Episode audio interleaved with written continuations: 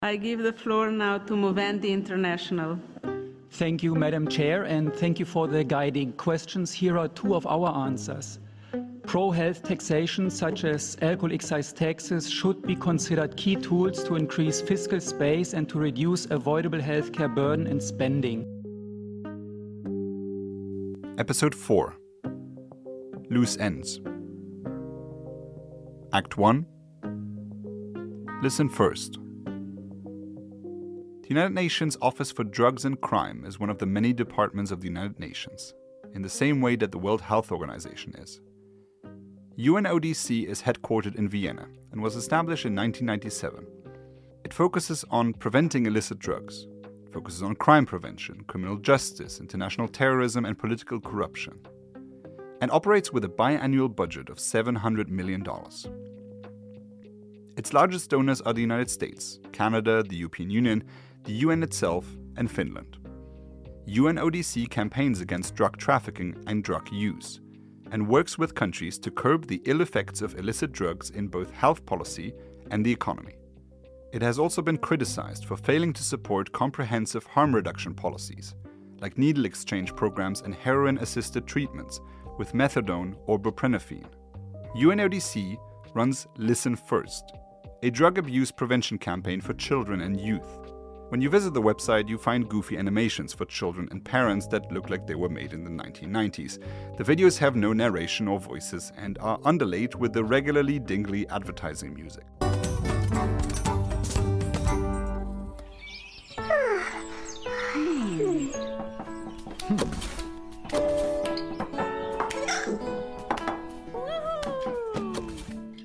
It's all a bit rudimentary. There isn't a lot of information on the website. It says, quote, the campaign includes information developed by experts for parents and for policymakers, end of quote. Member states can sign up to the campaign with a regular Google form. The first part of the form says, name of the member state. See, I was always under the impression that these intergovernmental procedures wouldn't run through Google Forms, but here we are. The sign up form says on the bottom, quote, made possible with the generous support of France, end of quote. Okay, UNODC focuses on the abuse of drugs by children and youth. So far, there's nothing ostensibly wrong with that mission. But where it gets interesting is that the Listen First campaign does more than just listening. It also tells member states what to do, namely getting active on alcohol policy, which it also sees as a harmful drug. It hosts webinars, makes materials available to member states, and it also collaborates for their campaigns with outside activist groups, Many of those webinars are invite only, some are for the participation of the public, but not available to rewatch publicly, which is all a bit strange given that all of it is funded with taxpayer money. But more poignant even than the fact that these conversations are held behind closed doors is the name of one organization that I see appearing over and over again Movendi International. You will remember Movendi International from the first episodes of this series, but here's a little reminder. Movendi is an organization that promotes total abstinence from alcohol. It used to be known as the International Order of Good Templars, a fraternal organization from the 19th century based in Sweden. In Sweden, the order merged with a Christian temperance organization and runs two high schools. It argues towards policymakers to restrict the use of alcohol, and it produces very cringe cult music videos on its YouTube page.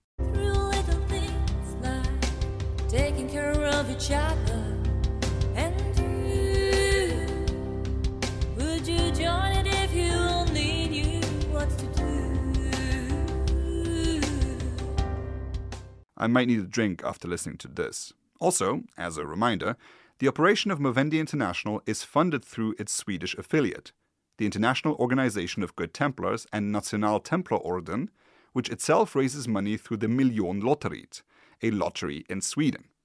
Over the past 15 years, this lottery has contributed $150 million to the Good Templars. Mark this on your notebooks gambling good, alcohol very bad. Now, Movendi knows that making a Freemason or Christian type argument for total abstinence hasn't aged well in the last 100 years, so instead they focus on what it calls health promotion. It advocates for greater prevention of harms caused by alcohol, and it does so at official meetings such as the World Health Assembly at the World Health Organization. Movendi International. I give the floor now to Movendi International. I give the floor to Movendi International. Movendi International, and then I will give you the floor also China. Thank you, Madam Chair, and thank you for the guiding questions. Here are two of our answers. Pro-health taxation, such as alcohol excise taxes, should be considered key tools to increase fiscal space and to reduce avoidable healthcare burden and spending. It's not that all of Movendi's arguments on the ill effects of alcohol are wrong. Alcohol does have negative side effects. But it is problematic for two reasons. One, Movendi uses the outliers of alcohol use, those people who have a problem with it, and asks for regulation that applies to all alcohol consumers. And two, it veils the fact that as an organization, it tells people that there is no safe amount of alcohol that you can drink, because again, it is an organization that thrives to abolish alcohol altogether. It's a bit like if the Catholic Church argued for a ban on pornography because it considers that porn causes problems. Now, sure, it does also cause problems, but the reason why the Catholic Church opposes it is because it has a moral worldview that is incompatible with pornography. It cares about the moral argument first and the consequential argument second. Movendi has what it calls core groups, departments of its work that focus on specific areas. One of its cores is the Junior Core Group, or International Junior Platform. The website is fairly confusing. It says here that it provides, quote, an individual value by informing and supporting the children's own decisions to live a life without alcohol, tobacco, and narcotics. The activities should allow children to relax, to play, and to be a child. End of quote. It gives out campaign t shirts with the slogan, Who said alcohol was fun? and features a quote on its website saying, It's the people who make the party awesome, not the drinks, bro. How do you do, fellow kids? We weren't expecting a Templar organization from the 19th century to be in tune with the youth, were we? What we would expect, though, is for a UN body not to fall for it. It should be clear to the agency that Movendi is nothing but an old prohibitionist organization that wants to make alcohol illegal. And it will use any convenient argument to do so. The Listen First campaign hosts webinars with Movendi, such as, quote, supporting children to grow up healthy and safe, or the science of routine, about providing children with a routine so they do not think about alcohol use. And of course, the usual prescriptions by Movendi make alcohol more expensive and restrict any marketing that could also be seen by children. They are, as usual, very liberal in their interpretation of what constitutes marketing alcohol to children. Young people watch football, and there's also alcohol ads. The Healthy World Cup Qatar partnership between WHO and FIFA totally missed to address alcohol. Instead, WHO helped to provide a health halo to an event that exposed children, youth, and vulnerable adults to beer advertising every 40 seconds during the matches. Movendi also wrote about the Qatar World Cup on its website and says, quote, FIFA lobbied Qatar to exempt the World Cup from its alcohol laws and ignores Qatar's local customs where alcohol use is not the norm so that big alcohol can maximize profits. End of quote. According to Qatar's alcohol laws, drinking in public is punishable with prison time for up to six months, a draconian rule incompatible with liberal democracy, but seemingly compatible with Movendi, which praises the local norms in Qatar. Unholy alliance? Holy alliance? I'll let you, the listeners, be the judge.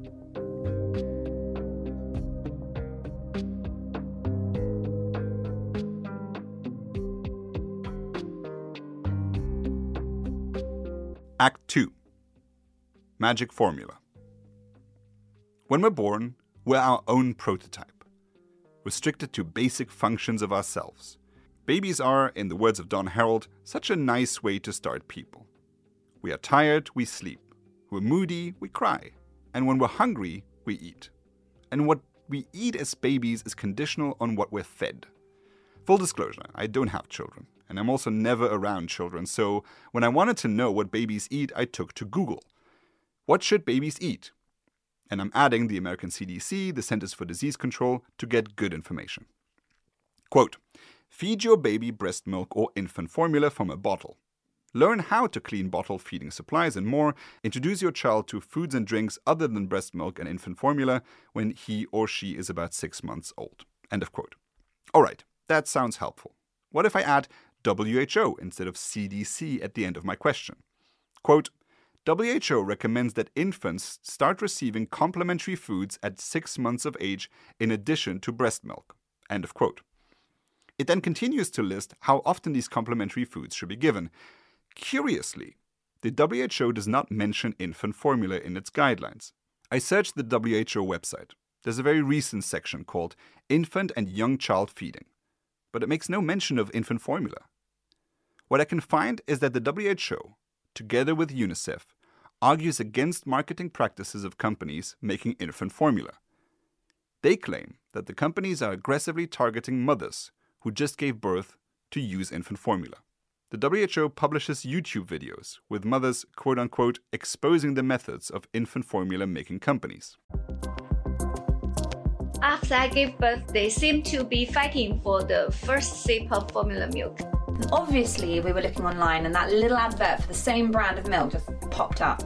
And with these cookies, I mean, they must know that we're looking at baby stuff. I saw an advertisement on Facebook. The ad was eye catching. Register immediately to receive 110,000 Vietnamese dong discount code. These mothers also believe that their pediatricians are compelling them into using infant formula. I have been given a free sample at the hospital. I think that's a form of advertising. I feel like part of the advertising is done by pediatricians because my pediatrician told me give him this milk and he gave me a free sample. So this sounded all a bit odd to me because none of the things described in the video sounded very aggressive in their marketing. A company using Facebook ads and cookies of your search history is common practice. Also, throwing pediatricians under the bus for giving a mother infant formula at the hospital seemed a bit off to me, coming from the World Health Organization. Here's the WHO's director, Tedros Adhanom Ghebreyesus. He's known as Dr. Tedros because the last name is a bit of a mouthful about the issue. In high and low income countries alike, the use of formula instead of breastfeeding increases risks of mortality, diarrheal and respiratory diseases, childhood obesity, diabetes, and maternal breast cancer. While there are reasons parents choose to use formula, there is no excuse for marketing practices that push formula when it's not needed. What children consume during their first years of life can profoundly affect their development and future health. That's why parents and caregivers need access to evidence based scientific information and support, free of commercial interests. This new report from WHO and UNICEF exposes the marketing tactics used by the commercial milk formula industry, which has led to the overconsumption of the formula milk and undermined breastfeeding. The WHO publishes videos on breastfeeding being the only healthy option for women. My first gift to my baby, my milk. I started breastfeeding within the first hour of birth. Why do I breastfeed? It's good for my baby and for me. Breastfeeding mothers are at a lower risk of ovarian and breast cancer. I exclusively breastfed for the first six months. Like every mother, I wanted my baby to be protected all her life. Mother's milk is a natural shield against diseases. Even in times of emergencies, when food and water become scarce, mother's milk is a lifesaver. It is the most powerful way of expressing our love for our babies. Let's breastfeed our babies and encourage others to do so. This is not a topic I know an awful lot about, but from what I do know, is that an estimated 10 to 15% of women are genetically unable to breastfeed. There's a variety of reasons, none of which we have time for in this podcast, but there's a myriad of articles that lay out to which extent women who do not breastfeed are not adequately informed about the fact that a large part of the female population simply isn't able to do so. For others, it's convenience. You might be a working mother, unable to do it for your child in person, or attempt to get enough sleep throughout the night, which is why infant formula is a better alternative. Why is the WHO so interested in this particular issue? And are there genuine risks to infant formula? Yeah, good morning. Uh, my name is Stuart Forsyth. Um, I'm a retired now consultant pediatrician, professor of pediatrics. Stuart Forsyth is a Scottish expert in this topic, and unfortunately not someone with a great microphone on his computer. He has a long history in the research of infant feeding. Over the years, he's undertaken different studies, including the benefits of breastfeeding. He's published a book called The Wasted Years A Critique of Infant and Child Nutrition, Policy, Practice, Politics, which is available on Amazon. He believes that all sides, health professionals, advocates for breastfeeding, and industry, have pulled the conversation on infant nutrition in so many directions that it has become difficult to assess what the truth is. Forsyth says that an independent review is needed. On the WHO's videos, he had this to say. Yes, I mean, I think, uh, I mean, I spent quite a bit of time discussing the role of World Health Organization. I mean, overall, the World Health Organization is really an organization which is there to advise, advise governments, national governments, um, and interestingly, in, it comes to infant feeding, they really have taken a dive into more than just overall advice. They're setting policy, basically. They're specifically saying, telling mothers how many months they should be exclusively breastfeeding, how long they should continue to breastfeeding, uh, and when they should be introducing solid foods. Very much specific uh, detail, operational detail, which uh, I think you know, I've challenged that to uh, feel that's up to local governments uh, and, and, local citizens and local advisors to determine the specifics of that. So yes, so breast, uh, WHO have become uh, very much involved in, in being active and basically joining activism, I believe. They're very much aligning themselves with many of the breastfeeding activist groups. In fact, they're for, forming uh, even some various organizations in which WHO and UNICEF are coordinating activist groups, one being uh, a global breastfeeding collective, which was set up uh, two to three years ago. And this is very much WHO and, and UNICEF working closely with the activist groups. Now, I don't know about you, but I did not know that there was such a thing as breastfeeding activist groups. The Global Breastfeeding Collective includes the World Health Organization, UNICEF, Catholic Relief Services, the United States Agency for International Development, and also a particularly active group called the International Baby Food Action Network, or IBFAN. This organization has existed for many decades and has numerous local chapters in developing nations. It also testifies at WHO hearings. International Baby Food Action Network Thank you. Yes. The 14th G- GPW has a critical role to play and should highlight and include the following protection of breastfeeding throughout all WHO local offices, especially from new strategies such as digital marketing that is out of control. WHO's key role in ensuring policy coherence in WTO and Codex trade rules this will help member states regulate marketing in line with WHO recommendations without fear of challenge. WHO's own internal policy must be free from undue commercial influence, and FENSA must be strengthened to safeguard WHO's independence, integrity, and trustworthiness. It's not that IBFAN joins the World Health Organization in its activism against infant formula companies, but rather that the WHO has joined the activists in their call to warn of those companies. The focus on the producing companies leaves one thing out. Even if it is true that companies are marketing their products quote unquote aggressively, does that tell us anything about whether those products are healthy or not? In the clip we heard earlier, Dr. Tedros indicates that infant formula is unhealthy, but the WHO never makes that claim directly. In your medical opinion, is there anything wrong with the use of infant formula? Well, mothers who, for instance, say, I will only use substitutes, is there something dangerous about that? I mean, I think that, just to step back a little bit, I mean, I think that uh, the, the, big dilemma in policymaking for infant feeding is that for, for infants, breast milk is optimal. But for infants who do not receive breast milk, infant formula can be life saving you know, is there, you know, if you went back, you know, a century or so, uh, when babies who did not receive breast milk from their mothers or breast milk from their wet nurse, they were fed all sorts of things which are harmful. Uh, and you know the great advance in terms of infant formula is that you do have a safety net for breastfeeding, which is very much regulated, uh, uh, and and scientifically you know is, is a good product. You know, providing uh, a, a, nutritional product for newborn babies is a very high risk area, uh, and it does need to be of the highest standards. And if mothers choose to formula feed, then they should be uh, assured that you know it is a good product, it meets the nutritional requirements of a baby at that time, but it doesn't have the additional health health factors that are present in breast milk. The bottom line is this: breastfeeding is better for infants, but infant formula is the next best thing and also safe. Clearly, companies that market infant formula have an interest in selling their product.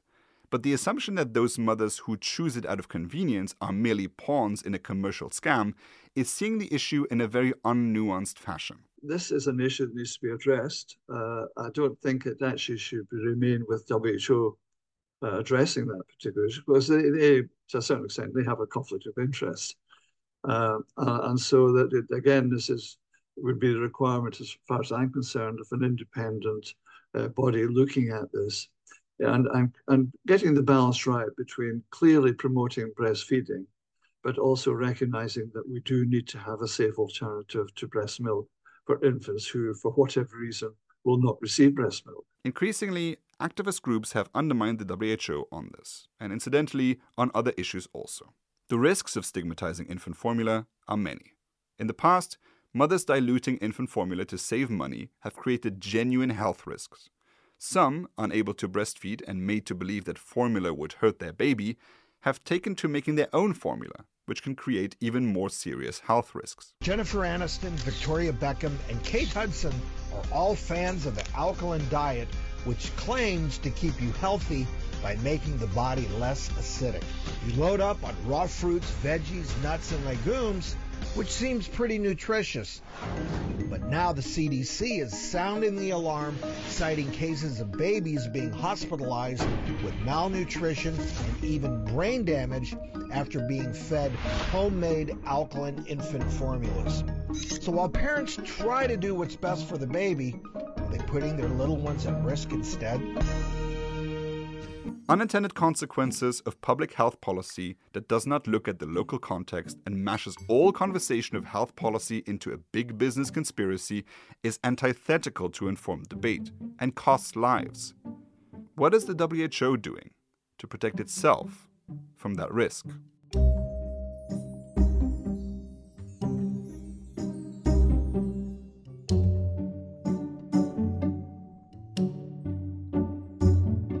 Act 3 Conclusion International institutions hold power power over the narrative, soft power in developing nations, the power to create policy, amend it, and repeal it.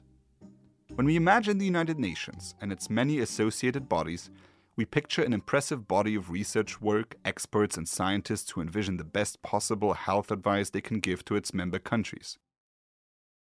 I will have to be blunt. That is not the United Nations I have come to see in my research. What I see is an organization that operates much like an NGO. It cooperates with other NGOs, it requests grants from governments, it issues campaigns on the behest of its donors, and it takes a one sided view on the things it communicates on. It is, in fact, not the type of organization we would imagine it to be. What does it take for it to be better? To be more evidence based, more independent. It takes oversight. It requires those countries who donate to it to ask harder, better questions. It completes functions the world needs, but those important functions can no longer be the reason for it to be unquestionable. The truth, it has a tendency of coming out eventually. Will there be a World Health Organization or an international agency for research on cancer in the future? I think so. But they will inevitably be different.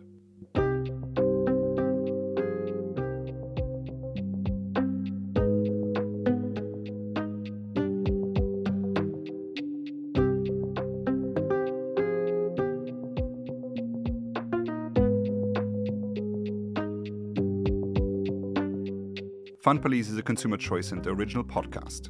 Today's episode was written and researched by me, Bill Wirtz, contributing research by Elizabeth Hicks and Emil Panzaru, editing by Yaël Ossowski and myself. You can find Stuart Forsyth's book, The Wasted Years, on Amazon. Thank you for those who support our work with a donation, consumerchoicecenter.org slash donate. And do check out our other podcasts, Consumer Choice Podcast and Consumer, spelled with EU, hosted weekly by yours truly, wherever you are listening right now. This was the last episode of this season of Fun Police. Stay tuned, there may be more content in the future. Until then, stay clear of the Fun Police.